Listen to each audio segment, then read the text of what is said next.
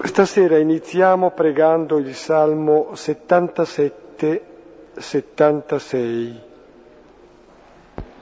C'è un riferimento anche visivo al brano che contempleremo questa sera.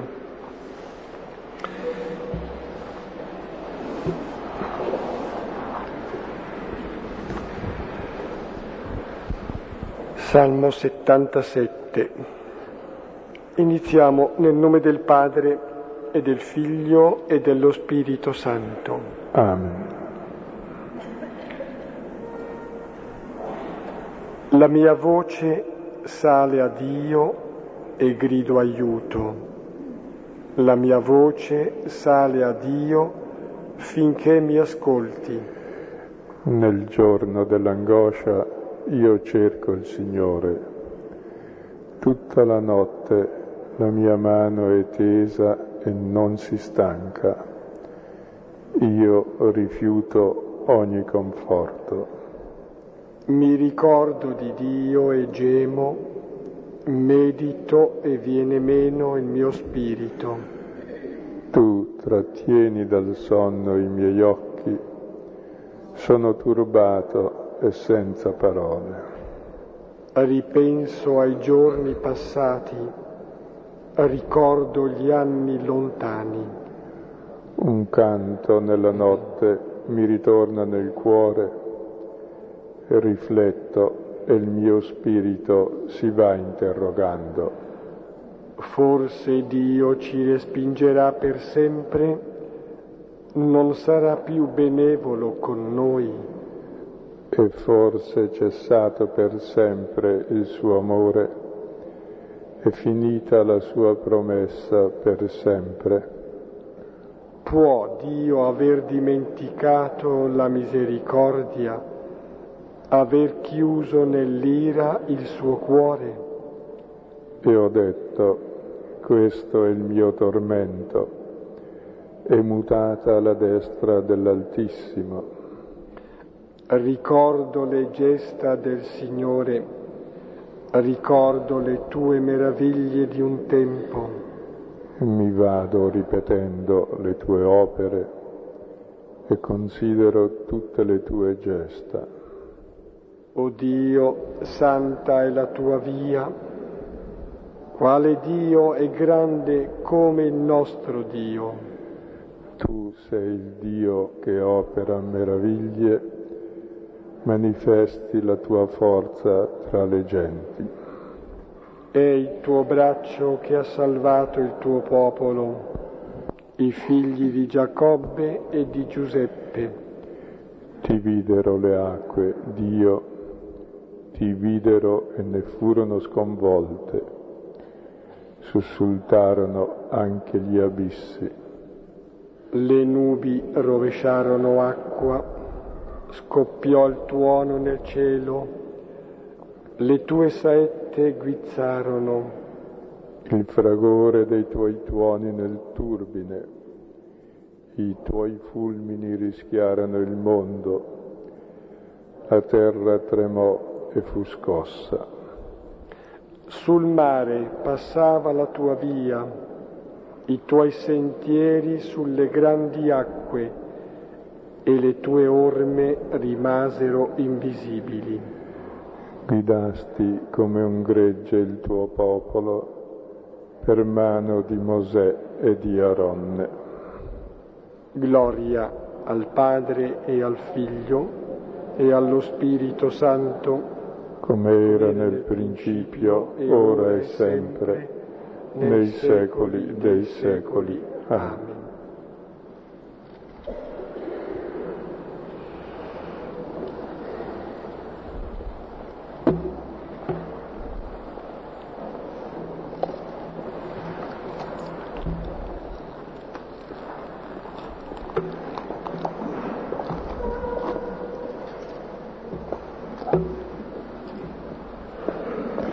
Questo salmo riferisce la situazione del credente che conosce un pochino la storia, ciò che Dio ha fatto nel passato, ciò che ha fatto anche lunedì scorso, abbiamo visto, ha dato il pane a tutti e dice, e oggi come mai ci troviamo nelle difficoltà, nell'angustia.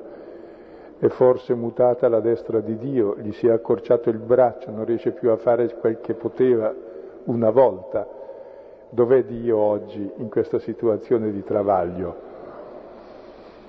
E il brano di questa sera appunto vuol rispondere a questa domanda, e abbiamo visto la volta scorsa eh, che Gesù è salito sul monte e con cinque pani ha sfamato cinquemila persone. Ecco, l'uomo è bisogno di vita e fame, ecco c'è un pane che sazia la nostra fame di vita. E non solo lo sazia, ma se ricordate avanzarono dodici ceste piene di sovrappiù. Se dodici richiama le tribù di Israele, il popolo, ce n'è un sovrappiù che è per tutto il popolo e richiama anche i mesi dell'anno e ce n'è per sempre. Il problema è capire non il pane che si mangia, se no siamo come gli animali. Di quel pane c'è un sovrappiù per tutti e per sempre, che non si limita al momento in cui è stato dato, perché bastava dare il pane a quei cinquemila e era risolto. Perché quel sovrappiù? Quel sovrappiù è ciò che i discepoli devono raccogliere e vivranno di questo sovrappiù. L'hanno raccolto, ma non l'hanno ancora colto, non hanno capito che cos'è. Questo sovrappiù consiste nel fare ciò che Gesù ha fatto. Prese il pane, benedisse e condivise. Cioè questo sovrappiù è l'amore che c'è nel pane, che permette di ripetere sempre questo gesto e far sì che ogni momento si possa fare il miracolo. Il miracolo della vita, perché il miracolo della vita non è mangiare pane, si muore anche pieni. Il miracolo della vita è la relazione che si stabilisce nel pane, in tutte le nostre azioni, quel sovrappiù che non è semplicemente la sazietà, che è la relazione, che è l'amore. Ed è questo il vero miracolo, la vera presenza di Dio. La gente invece, vedendo che Gesù aveva fatto un miracolo così strabiliante, vuol farlo re. Così ha garantito il pane, quindi diventano animali sicuri, col cibo garantito. Il desiderio di avere uno che ti domini e almeno ti dia il pane è fondamentale. Ecco, Gesù invece non vuol dominare nessuno, non vuole avere in mano nessuno. Gesù si mette nelle mani di tutti come pane, come vita, cioè mette la sua vita a disposizione di tutti. Ed è questo il divino, è la vita del figlio che ama i fratelli. Ed è questo che Gesù voleva significare, è questo che celebriamo nell'Eucarestia. E tutto il capitolo sesto spiegherà questo sovrappiù del pane, perché ne viviamo, che è la nostra vita. La Chiesa, la comunità cristiana vive di questo, all'Eucarestia al centro, cosa vuol dire. Questa sera però vedremo una scena strana e consolante, perché vediamo che i discepoli hanno capito, come al solito, niente. Hanno piene le barche di questo pane, la barca di questo pane fino ad andare quasi a fondo, penso, perché è una piccola barca più dodici ceste piene. Ecco, si trovano nella situazione di noi che il Signore è assente. Abbiamo questo pane e andiamo a fondo. Allora leggiamo il brano. E previa la domanda al Signore di comprendere gradualmente, nel modo in cui Lui vorrà, nei tempi in cui Lui anche vorrà e noi concederemo, comprendere questo sovrappiù, che tutt'altro, come è stato detto, tutt'altro che in termini quantitativi, è in termini proprio di qualità. Da Giovanni, capitolo sesto, sedici ventuno.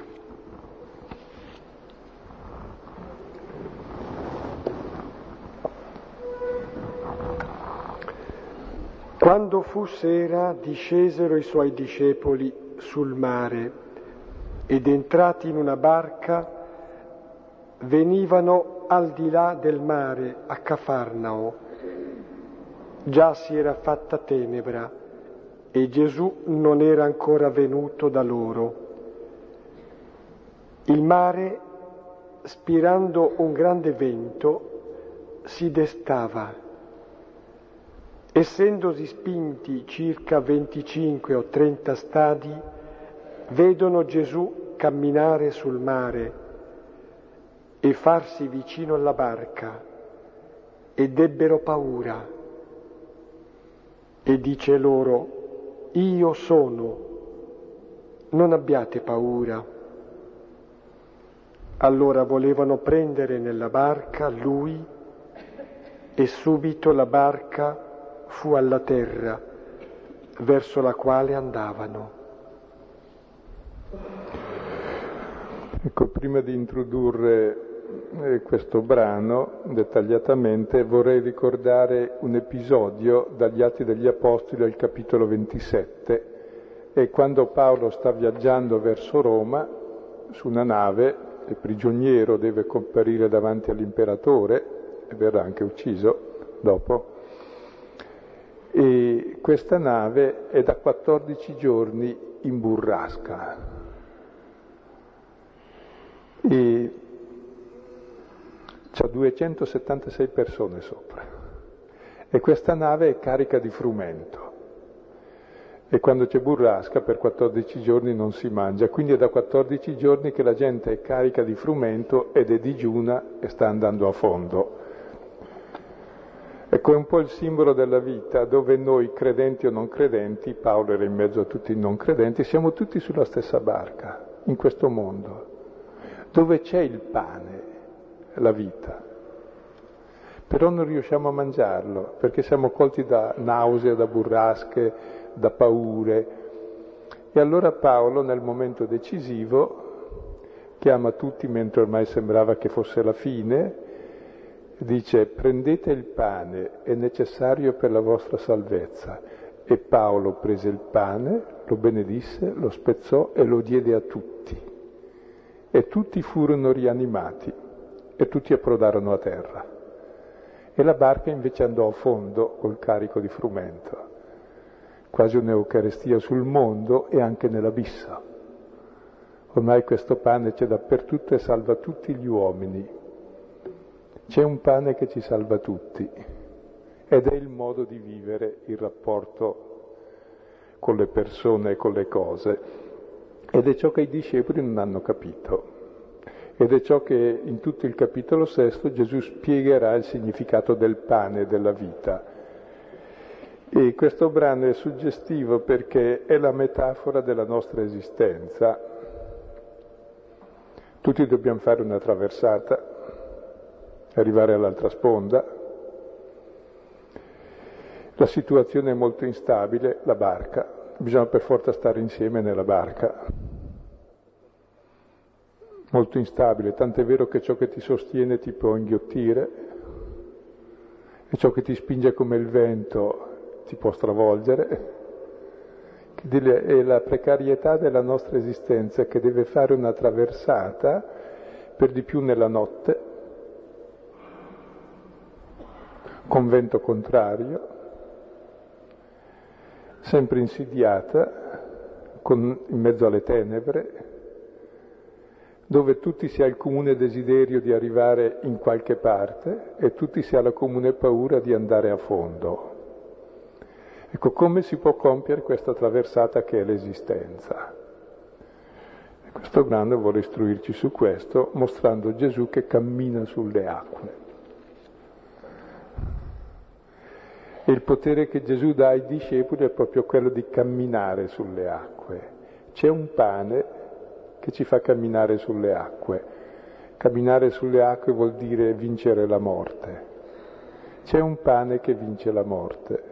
Non è il pane che mangi, quello ti fa morire, o ti mantiene un po' in vita. È il pane che condividi che vince la morte.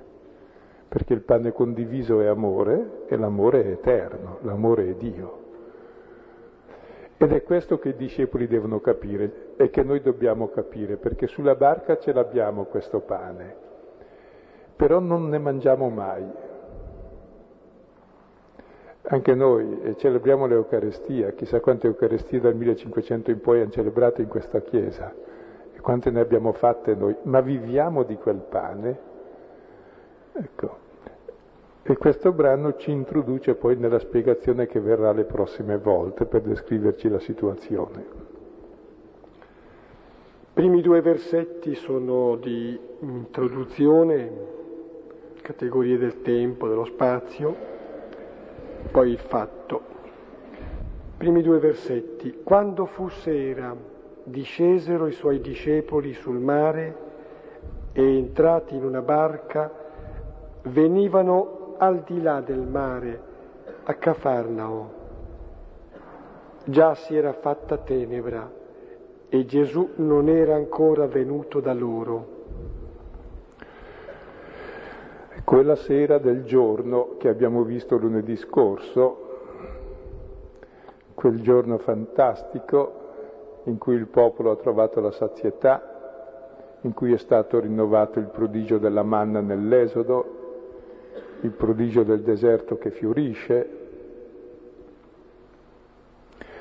quella manifestazione gloriosa di Gesù che ha fatto sì che la folla volesse proclamarlo re. E i discepoli erano contentissimi perché dicevano: adesso finalmente viene il regno di Dio. Gesù invece si ritira sul monte e i discepoli restano lì da soli dicendo: bah, andrà a fare le sue preghiere, i suoi pensieri per vedere poi che discorso fare, il discorso inaugurale della corona. Si aspettavano che Gesù tornasse facendo qualcosa di più spettacolare, in modo che la gente capisse: sì, voi mi fate re per questo, ma so fare anche ben altro. Sono le tentazioni che troviamo, abbiamo letto anche ieri, la tentazione del pinnacolo del Tempio, la tentazione del segno, la tentazione del potere. E Giovanni concentra tutte queste tentazioni attorno al pane, perché è il pane il luogo primo della tentazione, cioè il rapporto che ho con la vita. Se voglio possederla, mangiarla, il pane. Se voglio diventare re, dominare gli altri. Se voglio un segno dal cielo, in modo che anche Dio ce l'ho sotto controllo. E invece il pane che Gesù dà è un'altra cosa. Allora i discepoli sono lì con la folla e aspettano che Gesù torni. Viene la sera e restano delusi. Gesù non è tornato. Cosa fa? Lo abbandonano, lui è salito sul monte, loro scendono al mare, si sentono abbandonati, delusi. Eh, appunto si sentono abbandonati e di fatto loro abbandonano. Certe volte quando diciamo, cantiamo anche, resta con noi Signore, ma Lui è con noi, e siamo noi che non siamo, non restiamo con Lui, non è Lui che ci abbandona. Non ci abbandona, noi abbandoniamo Lui, ci allontaniamo. Comunque vedete, la loro e la situazione è anche nostra. Gesù certamente è stato bravo, dicono che ha fatto tante belle cose, gli evangelisti ci hanno spiegato che ha dato la vita per noi, ringraziamo, ma Lui dov'è? Ci sentiamo soli come prima, viene comunque la sera, l'ombra si rimangia tutto, tutta la realtà che la luce aveva tirato fuori dalle tenebre, la notte se la rimangia, è l'anticipo di quando poi tutto torna sera, torna notte, c'è questa discesa, presto o tardi il cammino è in discesa, sul mare, il mare richiama il caos originario perché il mare è simbolo di morte. Non possiamo vivere nel mare, si affoga nel mare. Sono le acque salmastre, è l'acqua sorgiva che dà la vita. Al mare si può stare per arrivare alla terra, bisogna passare oltre, come bisogna uscire dall'acqua per nascere, così devi uscire dal mare, se no affoghi. Ed è il destino di ogni uomo, che compiamo tutti una traversata, andiamo al di là, anche se non vogliamo dobbiamo farla, la nostra vita è sospesa su quest'acqua, su quest'abisso che ci vuole inghiottire, cioè sempre minacciata dalla precarietà, dalla morte. Siamo su una barca tutti insieme, tutta l'umanità è una piccola barca, qualcosa di molto instabile e fragile, che presto o tardi sappiamo che va giù. E per di più è buio, dove non distingui più tra cielo e abisso, anzi uno è come l'altro, anzi proprio il cielo manda un vento che scaglia nell'abisso, vedremo. Quindi è descritta la situazione disperata dell'uomo che pur deve fare la traversata e si trova in queste condizioni di perdizione. E in questa barca, tenete presente, ci sono i discepoli che hanno appena visto il pane e hanno radunato le dodici ceste di sovrappiù. E per di più c'è anche quel pane sulla barca. E stanno morendo praticamente. E Gesù non era ancora venuto con loro. E la nostra situazione, se n'è andato via duemila anni fa dicendo torno presto, ma voi l'avete visto, non è ancora venuto, e tutto è come prima, che Dio non mantiene le sue promesse, che si è dimenticato, dove si trova, non capiscono di averlo già lì, in sovrappiù. Perché ormai la presenza dell'assente, e Dio è assente, è presente nell'amore fraterno, nel pane condiviso, è quella la sua presenza che ci fa fare la traversata, che ci fa giungere all'altra sponda, dove c'è la vita.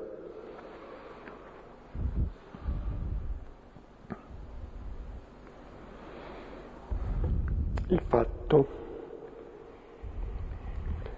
Il mare, spirando un gran vento, si destava.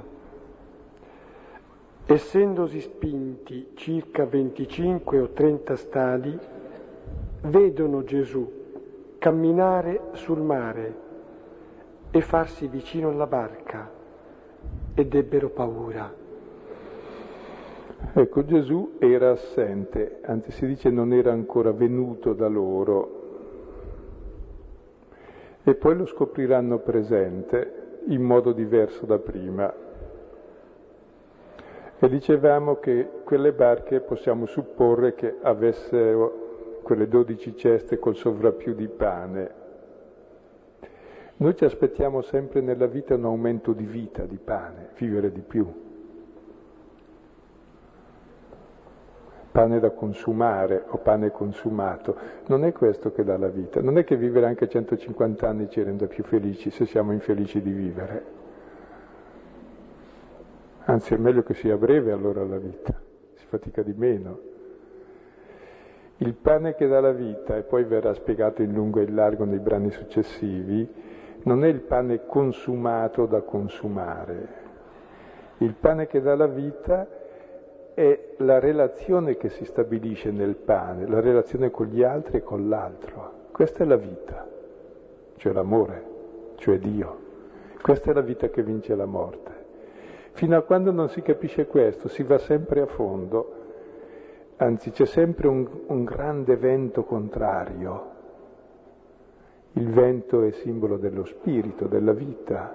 C'è uno spirito di morte che ci domina. Non lo spirito del pane che Gesù ha espresso il giorno prima, quello spirito che rende grazie, per cui ogni pane è visto come dono, come segno d'amore, e che poi spezzi e condividi, lo mantieni come segno d'amore. Quindi in quel pane circola la vita, questo è lo spirito che ci farebbe arrivare all'altra sponda e placherebbe il mare, e questo spirito è la presenza di Gesù. Qui invece c'è il vento contrario, è il vento che circolava tra la folla che voleva farlo re, è il vento che circola tra i discepoli che vogliono, eh, se adesso lui diventa re noi siamo a posto, un qualche ministero ciascuno a noi, dodici tribù di Israele, uno ciascuno, siamo in dodici giusti, ecco, siamo i piccoli capu- capetti delle varie tribù e abbiamo in mano la situazione in nome di Dio, cosa vuoi di più?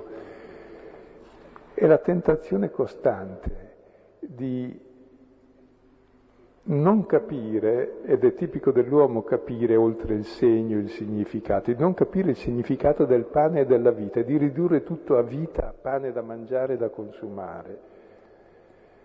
E credo che in questa situazione la nostra cultura si può rispecchiare tanto bene quanto quella precedente, anche di più, perché le leggi fondamentali della nostra vita non sono certamente quelle dello spirito di amore, di condivisione, di fraternità. Sono quelle il più possibile di accaparrare, di dominare, di emergere, di aver sotto gli altri, vuol dire. E per questo appunto nel mondo si muore, e soprattutto la vita non ha nessun significato. Si passa sopra ogni relazione, ogni amore, pur di avere qualcosa di più. La preoccupazione è quella di sopravvivere comunque. Poi dopo bisogna inventare come far morire la gente, perché tutti sopravvivono ma non sono più vivi. Ecco, e quindi questo brano ci porta a far capire cos'è in questa nostra vita, che è una traversata e siamo tutti insieme sulla stessa barca, cos'è che non ci fa andare a fondo nella morte e ci permette di vivere e di compiere questa traversata per giungere alla terra dove c'è la pienezza di vita. E questa barca si trova a venticinque o trenta stadi, cioè circa cinque chilometri da riva, ed è il punto più distante, perché è largo dieci chilometri quel braccio e di lago, quindi il punto più distante dal, dall'arrivo e dalla partenza. Ecco, provare a trovarsi di notte, in barca, con burrasca, a cinque metri dalla riva più vicina, e nei laghi qualche volta è peggio, ecco, è l'esperienza che tutti abbiamo, di precarietà, di buio, di tenebra, l'esperienza di andare a fondo, di non farcela. E d'altronde dalla barca non puoi neanche uscire.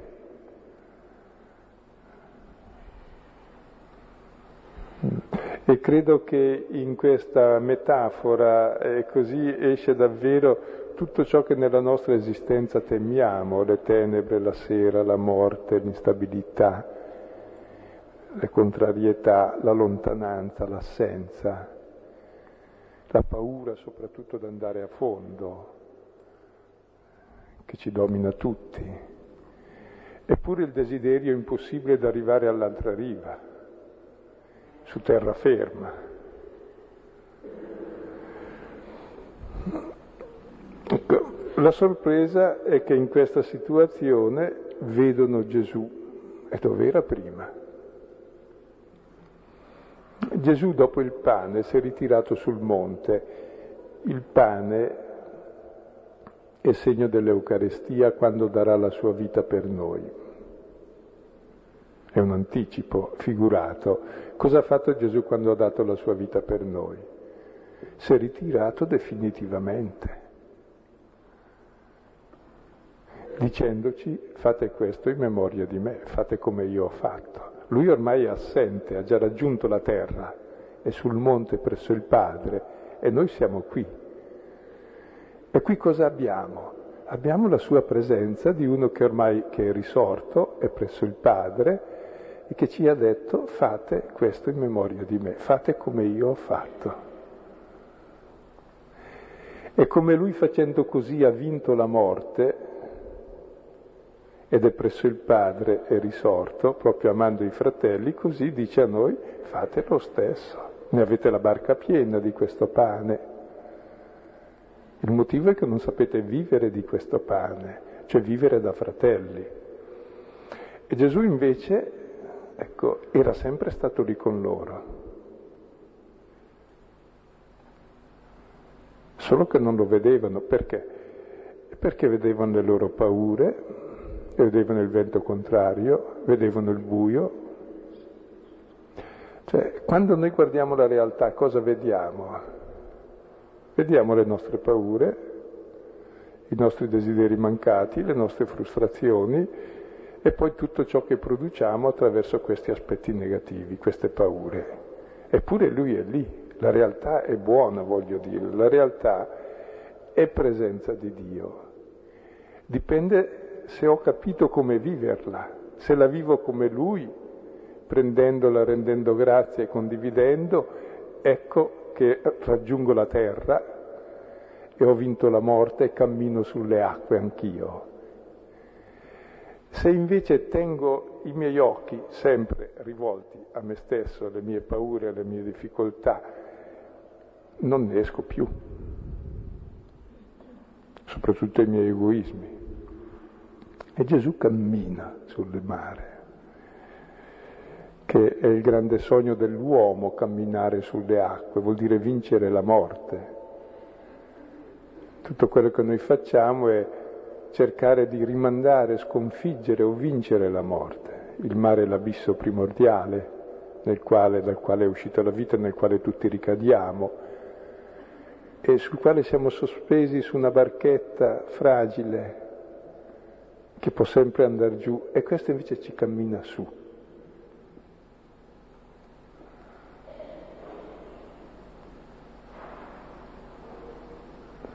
Anche noi dobbiamo imparare a camminare come Lui ha camminato. È questo che bisogna capire. A camminare da figlio, con fiducia nel Padre e con amore verso i fratelli. Allora davvero cambia tutto. Vedono Gesù che cammina, e lo vedono farsi vicino, ma eh, non lo riconoscono. Eh, negli altri Vangeli, eh, i sinottici, si dice addirittura che lo scambiano per un fantasma, eh, cioè proprio è forse la proiezione delle loro paure, per cui gridano spaventati. Qui si dice con maggiore pacatezza che ne ebbero paura. E circa i discepoli che dicono che Gesù è un fantasma. E provate a pensare a quanto abbiamo detto la volta scorsa sul pane, come Gesù vive il pane. E noi diciamo sì, è una cosa bella, ma è troppo sublime, è una fantasia, è impossibile vivere così. No, è l'unica possibilità per vivere, se no si va sotto acqua. È l'unica possibilità per camminare sull'acqua questa, per vincere la morte, cioè vivere il pane, vivere ogni elemento della nostra esistenza come dono d'amore ricevuto e trasmesso. Ecco, tutto questo magari uno può dirlo con un gioco di parole, è fantastico, però si liquida dicendo così, eh, come non è reale, sarebbe bello, ma così non è. E proprio allora squalificare quella che è una presenza reale, creduta ma reale, di Gesù in mezzo alla, alla barca con i suoi, nella barca con noi oggi anche. E pensavo, come facciamo noi a fare questa operazione dei discepoli che, supponete, noi questo pane ogni giorno, chi vuole viene qui a messa, a questo pane. Ecco, quindi celebriamo l'Eucarestia. Ma questa Eucarestia è una realtà o una fantasia? Magari dico il rosario durante l'Eucarestia, faccio altre cose, come si faceva una volta, pur, pur, pur di non capirla, ecco, si fa di tutto. Gesù dice a quelli di Corinto, Paolo scusate, non Gesù, dice a quelli di Corinto che quando voi vi riunite per celebrare la cena del Signore, voi mangiate e bevete la vostra condanna. E perché diceva così? Per una cosa che a noi sembra banalissima. Siccome l'Eucarestia si celebrava la sera, finita la fatica del giorno, che si faceva in fraternità, anche col pasto comune, ricchi e schiavi insieme, i ricchi arrivavano prima e portavano tante cose da mangiare, mangiavano e bevevano. Gli altri arrivavano dopo per la bella liturgia, quando, tutto, quando avevano finito il loro lavoro da schiavi, quando tutto era finito, non c'era più da mangiare. Ecco. E Paolo dice: voi mangiate e bevete la vostra condanna perché non riconoscete il corpo di Cristo dato per voi. Il corpo di Cristo sono i fratelli.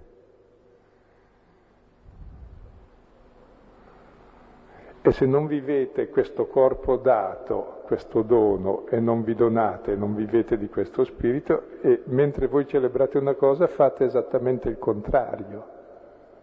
Cioè scambiamo la realtà somma di Dio che ci dona la sua vita nell'Eucarestia come il grosso fantasma religioso, bello, dilettevole, pio, devoto, non invece come il centro della vita, come il dono dello Spirito che si fa pane, vita concreta. Cioè l'Eucarestia è la vita concreta di ogni giorno. Paolo dice che bisogna sempre fare in tutto Eucarestia. Ciò che non vivi con lo Spirito del Figlio e del Fratello è morte, è egoismo, è paura, fa male a te, fa male agli altri. È sottrazione di vita a te e agli altri. Quindi, come vedete, su questa barca ciò che capita è ciò che sempre capita nella nostra barca e ci lamentiamo, e quando Gesù è presente, ed è sempre presente, riteniamo che sia una fantasia e abbiamo paura. Ecco, su questo sfondo di paura, su questo sfondo di tenebra, di burrasca, eh, la luce, la rivelazione, e dice loro: io sono, non abbiate paura.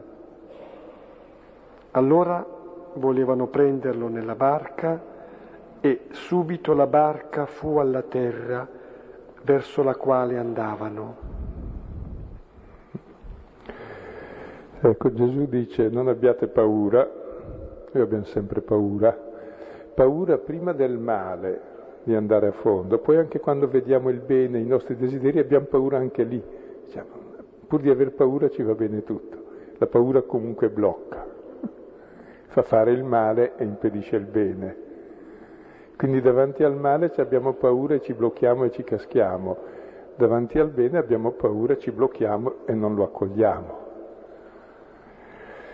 E Gesù dice: io sono, io sono, e richiama la rivelazione del nome di Yahweh, del Dio dell'Esodo che salva il popolo.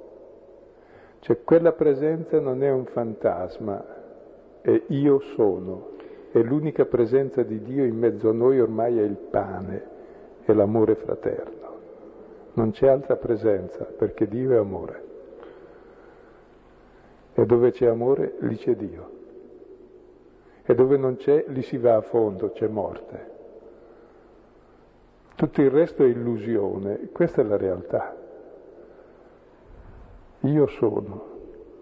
Sì, una piccola nota da un punto di vista di testo, è, è troppo blando e mh, perde il significato originario, quel sono io, quasi una specie di presentazione. No, io sono. Richiama Esodo tre quattordici, dove Dio si presenta. Fino allora non aveva detto il suo nome, il nome impronunciabile, quattro lettere, io sono. È un'affermazione autorevole. Chi è Gesù? Io sono. E allora i discepoli vogliono prenderlo nella barca, ecco, lo prendono anche se non lo comprendono ancora, e lui ci sta. E mentre eh, gli altri passi paralleli negli altri Vangeli sottolineano il miracolo del mare che si placa, qui sul mare non si dice nulla, perché il mare in tempesta non è il mare in tempesta, sono i discepoli in tempesta. Si dice il cambiamento che è avvenuto nei discepoli, il passaggio dalla paura al coraggio. E anzi, senza neanche descrivere nulla, non si parla più né di mare, né di vento, né di burrasca, come d'incanto si accorcia ogni distanza, arrivano alla terra. Come fosse un sogno, ma è la realtà. Cioè, quando si capisce il valore di quel pane, dell'amore fraterno che è condivisione concreta, si capisce che questa è la realtà stessa di Dio, non è una fantasia, tutto il resto è cattiva fantasia che ci fa male, ci fa andare a fondo, come d'incanto cessa la tempesta, perché la tempesta è dentro di noi. Il mondo brutto lo facciamo noi, perché Dio è convinto di averlo fatto bello fin dal principio, è l'uomo molto bello, e come mai c'è così tanta bruttezza e tempesta? Ecco, fino a quando non viviamo come dobbiamo vivere, cioè ciò che siamo, figli, fino a quando non conosciamo la verità che ci fa liberi, che è l'essere figli e fratelli. E allora subito la barca arriva alla terra, dove si vive, dove si sta sul solido, dove si pianta la città, dove cessa la paura, sulla terra promessa, verso la quale andavano. E questa parola andare E esce molto spesso in Giovanni per indicare il cammino di Gesù che va verso il Padre. Ecco, anche noi finalmente giungiamo là verso dove andiamo. Cioè, se comprendiamo quel pane che il Signore ci ha dato, se conosciamo che quel pane è io sono, è la presenza stessa di Dio, l'amore fraterno, allora giungiamo alla terra, alla terra promessa, raggiungiamo l'altra sponda, là dove andiamo e dobbiamo andare, verso il Padre della vita, non verso l'abisso. Quindi cos'è che ci salva nella traversata dalla morte e dalle paure?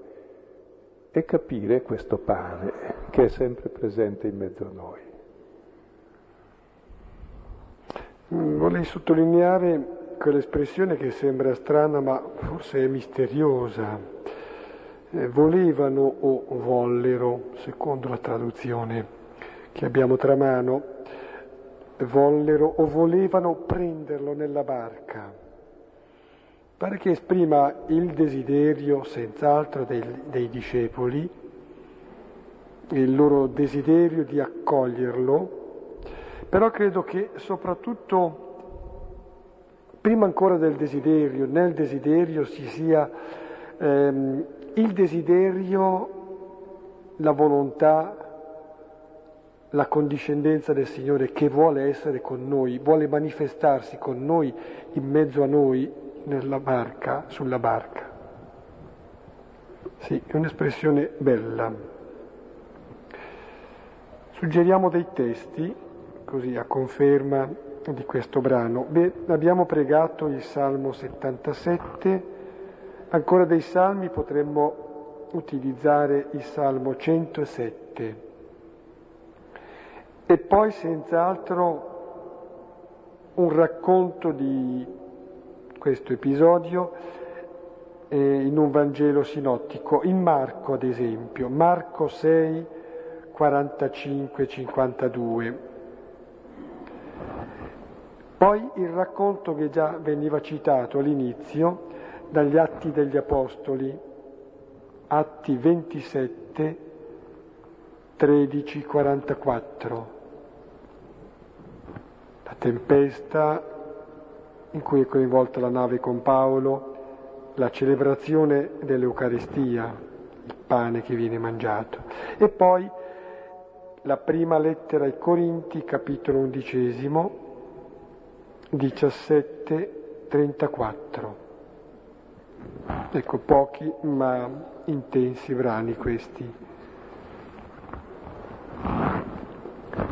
Terminiamo qui. Sì.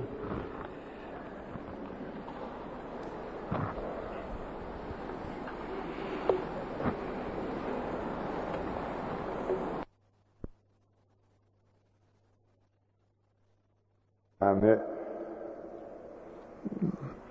Non è tanto che ci sia da fare domande a noi, perché se le domande sono impertinenti è inutile, se sono pertinenti eh, o noi non sappiamo rispondere, facciamo la figura degli imbecilli e non è bello, oppure sappiamo rispondere e vi togliamo la, la gioia di scoprire cosa c'è dentro, per cui più che sulle domande è proprio una comunicazione di qualcosa che nessuno di noi sa prima che ci sia, è ciò che avviene in noi mentre leggiamo la parola, in modo molto sobrio, non, non andando per arie mistiche troppo elevate, molto semplice.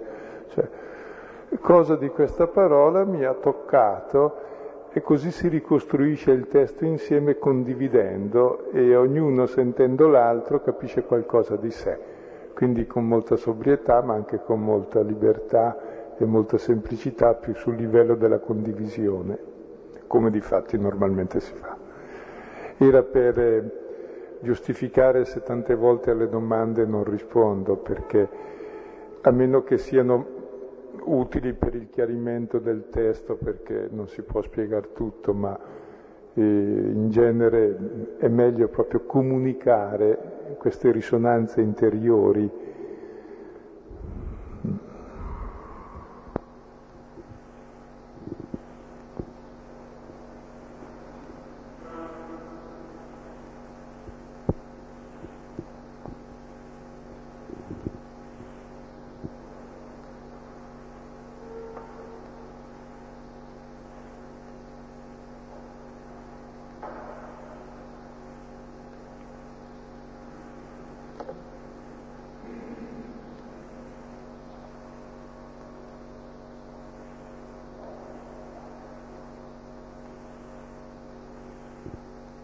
A me la risonanza che veniva mentre parlavate è soprattutto l'amore fraterno, la condivisione, che mi faceva venire in mente quando si dice eh, non potete dire di amare Dio che non vedete, se non amate i fratelli che, che vedete, no? Non sentiamo, ma supponiamo di aver capito. Ha detto che ciò che l'ha colpito è la condivisione e l'amore fraterno. C'era una mano giù in fondo anche, ma non va il microfono. Vabbè. Sì, proviamo. No.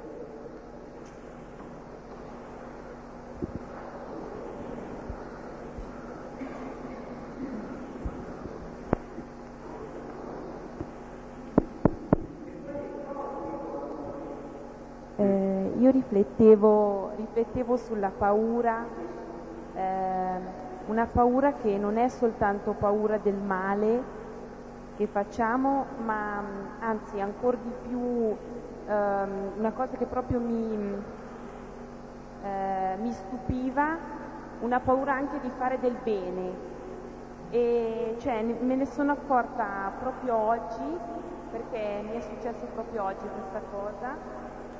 Eh, ho visto una persona ai lati della strada, mi sembrava una persona appunto molto triste e bisognosa d'aiuto.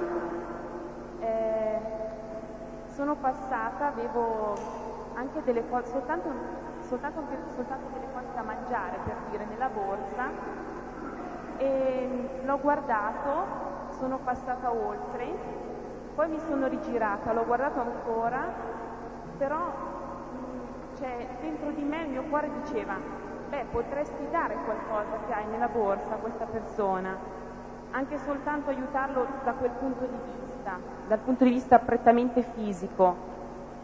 Però non, non lo so, sono andata oltre, e poi il mio animo diceva, ma perché vai oltre?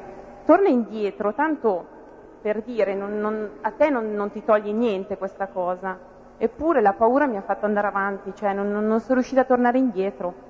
Ma dentro di me comunque non mi, sen- non mi sono sentita bene, e tuttora, cioè, si sente anche comunque dalla, dalla voce che trema, comunque c'è questa questa specie di, per dire, di rimorso, che comunque è anche sbagliato, perché sennò uno si blocca, e però è proprio la paura, anche, caspita, anche di fare del bene, che sembra, una, sembra impossibile, però effettivamente io l'ho provato oggi su di me, e mi sembrava proprio che questo brano fosse... cioè è caduto proprio giusto a pennello, proprio con quello che è successo oggi. Riflettevo proprio su questa cosa, sulla paura. prima parte non abbiamo sentito niente ma ci crediamo, e la seconda ci ritroviamo tutti.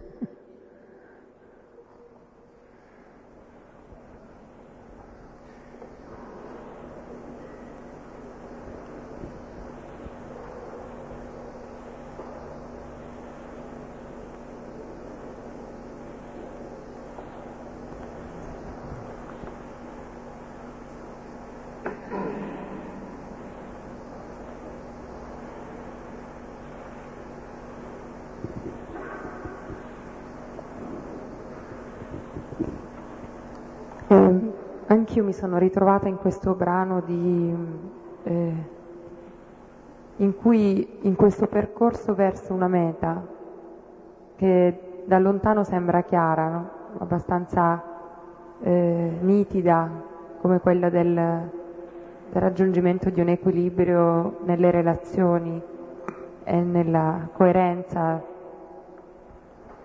a certi valori, però nel mezzo del cammino, eh, nella quotidianità dei rapporti di lavoro, dei rapporti con gli altri, eh, invece proprio mi, mi sento descritta nell'essere colta da, eh, da frustrazioni, da, da paure, da prevaricazioni. Tutto questo eh, non riesce a, a darmi la chiarezza, a consentirmi di essere coerente con quello in cui credo. Quindi mi sento frustrata e contemporaneamente colta da questa tempesta in cui non riesco più a, a risalire, mi sento coinvolta egoisticamente da tutto ciò che mi accade, impaurita ma senza la, l'equilibrio, la serenità e la gioia interiore di poter recuperare il cammino verso ciò in cui, in cui credo. E, e questo bisogno di Dio lo, lo, lo, lo percepisco, però con grande difficoltà con grande difficoltà a fare riferimento a lui, perché comunque la quotidianità e la paura sembrano prevaricare. Mm. E credo che eh, su questo che dici, mh, questo brano dice due cose consolanti. La prima cosa è che anche i discepoli erano e sono come noi, quindi siamo nella norma, che erano partiti con molta chiarezza, tornavano a casa, Cafarno è la loro casa, quindi, e ritorno a casa, sapevano bene dove andare, avevano anche visto, e subiscono lo smarrimento. È quel che capita a noi nella quotidianità. Che valore ha questo testo, che valore ha l'Eucarestia per noi?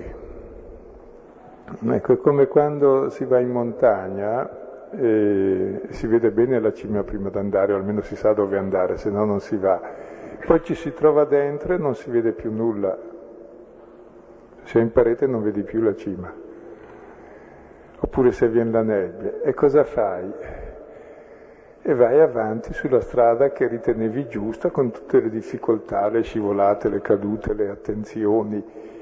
E soprattutto è utile il ricordarsi, per esempio, dà così consolazione quando c'è nebbia che trovi i segni, che di lì si passa.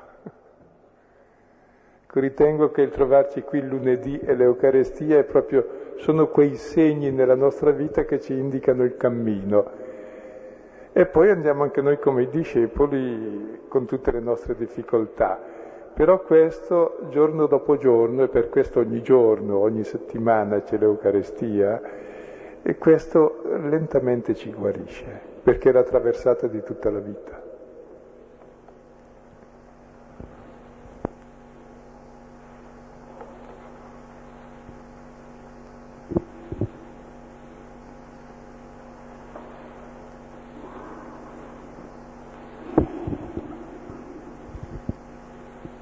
Buonasera, stasera mi ha fatto riflettere questo brano su una cosa secondo me molto grave che mi riguarda, che da questo è il primo anno che vengo a questi incontri e dall'inizio dell'anno non ho mai conosciuto una persona qui dentro, non ho mai parlato con nessuno, mai salutato nessuno. Eppure parlavamo di condivisione, di fraternità. Però io non mi siedo e non saluto neanche la persona che è seduta nel banco. Ascolto, poi mi alzo, me ne vado e poi mi lamento che al lavoro non posso parlare con nessuno della mia fede, che la... eppure potrei parlare con tanta gente e non lo faccio. Quindi mi sono reso conto di... E credo che sia difficile, in mezz'ora che si è qui, parlare, se no veniamo qui a fare salotto. Sì, ecco, però almeno credo... guardarti in faccia, io sì. non ricordo la faccia sì. di nessuno. Un es- una cosa eh, che mi ha colpito, sì. stavamo pregando il Salmo, mi sono accorto, perché la signora mi ha chiesto che Salmo era, alla fine, che la signora non aveva la Bibbia. Se io avessi guardato mi sarei potuto avvicinare e avremmo potuto pregare insieme. Quindi se non facciamo, cioè mi sono reso conto sì. che se non faccio queste piccole cose sì, sì, sì sono piccoli posso... gesti quotidiani sì. Sì, sì, sì. E difatti bisogna anche sapere distinguere, no? È chiaro che nell'Eucarestia, celebri l'Eucarestia, se leggi la parola, leggi la parola, però dopo questo deve richiamare nella quotidianità dove vivo, dove abito, cosa vivo, ecco, quello che qui ricevo, come a mezzogiorno mangio, poi di quel cibo vivo tutto il giorno. Ecco, è chiaro che non vivo a tavola,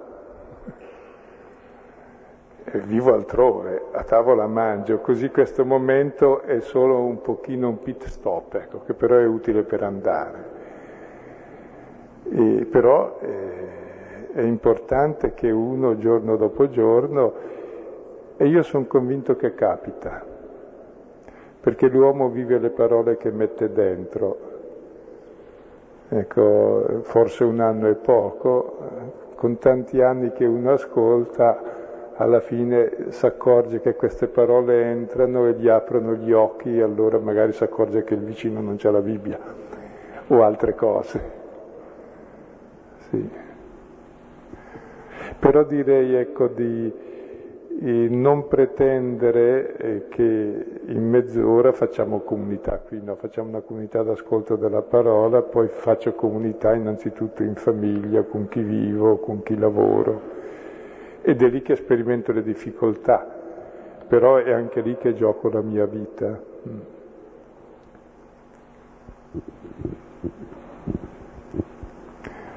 Qui è un po' il momento in cui vedo Gesù che cammina sulle acque e dico, ah va bene, allora è possibile.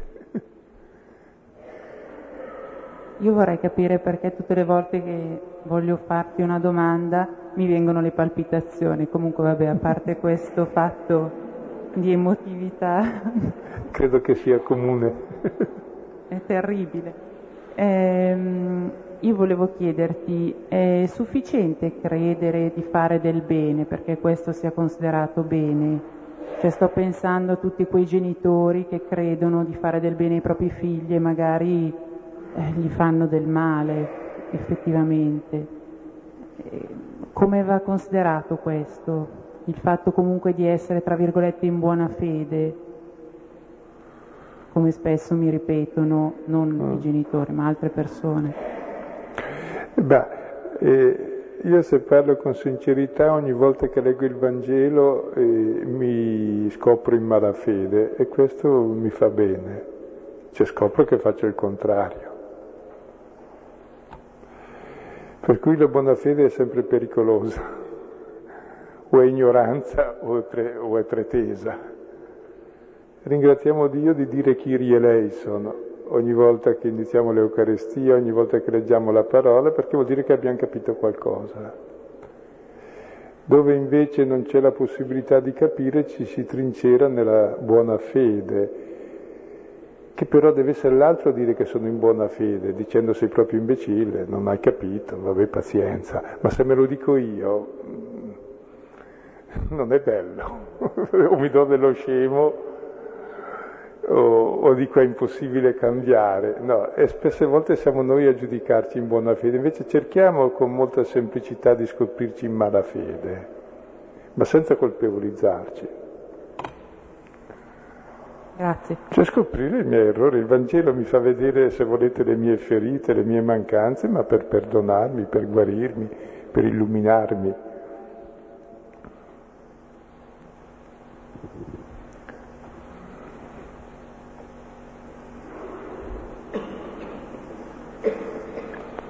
No, dicevo così perché sennò si scoprono le colpe dei genitori e poi bisogna ammazzarli. L'ha già fatto Adamo questo, lo fanno tutti. Forse devo scoprire anche le mie colpe e guarire i miei rapporti, cioè avere responsabilità, non buona fede. Quando arriva la responsabilità sto già bene, sono adulto. Ecco, io volevo dire una cosa. Eh, mi colpisce la stupidità del, del tempo in cui i discepoli decidono di tornare a casa, perché eh, mh, vicino a, alle tenebre, vicino alla notte, perché non scelgono di dormire lì e partire il giorno dopo. Allora, rispetto alla mia vita, io mi domandavo questo. A volte ho fretta di andare da qualche parte, di tornare da qualche parte, e perché non sto lì ad aspettare di ritrovare quel collegamento con, con Cristo e poi partire. In fondo eh, eh, non pensi che sia stupido che loro siano partiti in quel momento? Sì, eh, questo mi è molto illuminante, perché in genere noi agiamo sempre stupidamente quando è buio, quando non comprendiamo e abbiamo paura, subito una reazione. Sarebbe l'ora di starli tranquilli. Grazie. Dov'ero prima. Mentre normalmente il male lo facciamo per precipitazione quando non comprendiamo, perché il male va fatto subito, perché se poi capisci che è male non lo fai. E agiamo proprio così stupidamente tutti. Per cui ci troviamo nella notte, eccetera, ma è un simbolo questa sera, questa notte, della confusione che c'è in noi. Quando siamo confusi prendiamo le grosse decisioni. Un altro senso è quando ci allontaniamo, quando ci allontaniamo dal luogo del pane, cioè dalla condivisione, viene subito notte, siamo confusi. Allora bisognerebbe... Però il Signore non ci abbandona. Una piccola domanda, io mi chiedo, ma perché io sono qua e noi veniamo qua? In fondo per ascoltare parole d'amore, no? Qui si parla sempre di amore, che è una cosa così difficile poi a mettere in pratica. Però poi quando si esce si ha persino paura a pronunciarla questa parola, eh, e per cui non pronunciandola, avendo paura proprio di, di, di dire questi concetti, queste cose, si finisce per avere poi difficoltà ad agire in questo mm. modo. Allora mi chiedo perché, che qua siamo tutti così. Infatti mi ricollego un po' a quello che ha detto il ragazzo, il signore di prima, è vero, qui sembra tutto così bello, così facile, poi si va fuori e, e le parole stesse, amore, fratellanza, ah, non ci sono. Mm. Magari ci sono dentro nel cuore, noi ascoltiamo le parole, però poi non riusciamo, la difficoltà a tramutarle proprio. Mm. Bisognerebbe abituarsi di più a esprimere anche il bene che è in noi, perché il male lo esprimiamo abbastanza subito. E il bene, abbiamo difficoltà, è un falso pudore, perché anche esprimere i sentimenti positivi, le valutazioni, anche all'interno della coppia, della famiglia, è importante. Perché uno vive della comunicazione positiva. Volevo chiedere un supplemento di incoraggiamento. Cioè io eh, appunto si vede che l'uomo è una cosa buona, abbiamo tutti l'aspirazione a fare le cose, c'è poco da fare, è vero. Ecco. Solo che prima di Gesù il pane è grezzo, poi lui ci chiede di affinarci e prendiamo paura, si presenta di notte e paura, diciamo che è la notte, ma non è vero, anche quando si presenta nello splendore non, po- non possiamo guardarlo, cioè quindi la parola di incoraggiamento a questo punto è necessaria. Mm. Ecco, credo che l'incoraggiamento è io sono, che vuol dire Innanzitutto io sono, io ci sono, e poi io sono io, sono il vostro amico, e poi vuol dire io sono Dio. Cioè, avere coscienza che effettivamente nel gesto d'amore, nella condivisione, nel perdono, nella misericordia, c'è la forza divina della verità. C'è il senso della vita.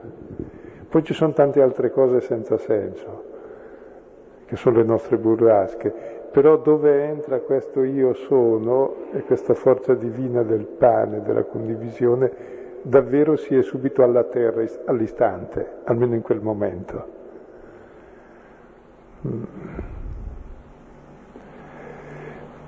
Ne stavo pensando eh, che non a caso eh, la Chiesa è raffigurata nella barca. Dobbiamo anche ammettere che finché viviamo siamo sempre in una posizione instabile, quindi accettare questa ambiguità, questa situazione. Questa ambiguità dove certamente ci sono le paure, le contraddizioni, il vento contrario, le avvertiamo dentro di noi.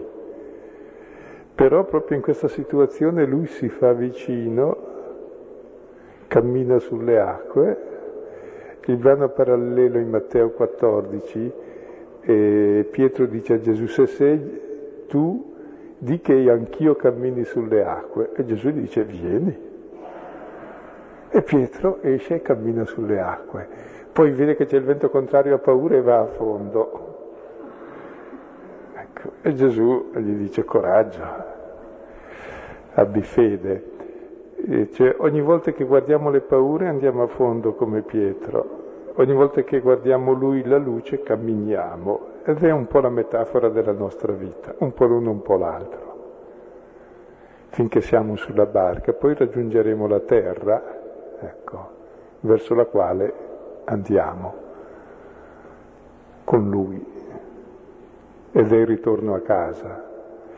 Però non, si, non ci si perde per strada in questo ritorno a casa se noi viviamo quel pane. Il seguito del capitolo sesto spiegherà poi questo pane. Già ora nel pane, nella vita di ogni giorno, comprendiamo che c'è un mistero da capire e da vivere sempre di più. Facciamo l'ultima.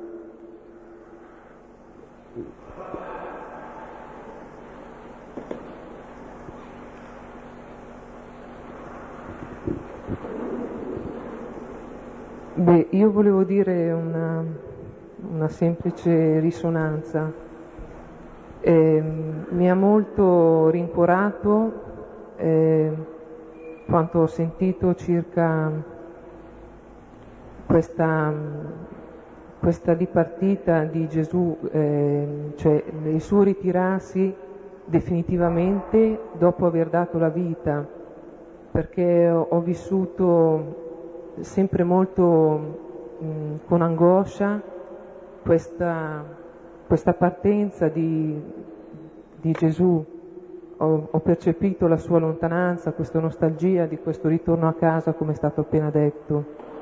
E allora mi domandavo se eh, la moltiplicazione dei pani, che è prefigurazione dell'Eucaristia, possa essere un, un modo in, mh, con il quale Gesù Eh, ci insegna a dare la vita eh, con meno sacrificio, cioè ehm, può essere richiesto a noi di partecipare a quello che è stato il suo vero sacrificio. Il vero sacrificio l'ha, compi- l'ha compiuto Lui, però forse noi eh, in qualche modo molto più semplice, con meno sacrificio, possiamo partecipare a...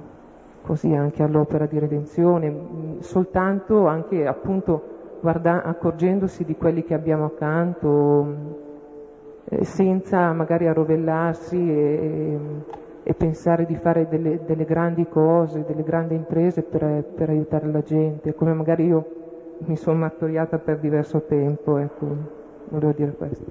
Mm. E questo tema di Gesù che se ne parte è il tema fondamentale di tutta la seconda parte del Vangelo, dove si capisce che Lui che parte in realtà ritorna, e ritorna come? Ritorna nel nostro amore fraterno. nel lavarci i piedi gli uni gli altri, nell'amarci gli uni gli altri. Quindi il suo stesso andarsene presso il Padre, amandoci fino alla fine, questo è già il suo ritorno a noi come amore, ed è la nuova presenza di Dio, la nuova alleanza, dove Dio non è più con noi, ma è in noi. E ci dà la sua stessa vita, la sua stessa capacità di amare, di comportarci. Pur con tutte le contraddizioni della nostra vita, siamo in questa barca con le paure, però Lui c'è e noi ci siamo. La volta prossima continueremo allora.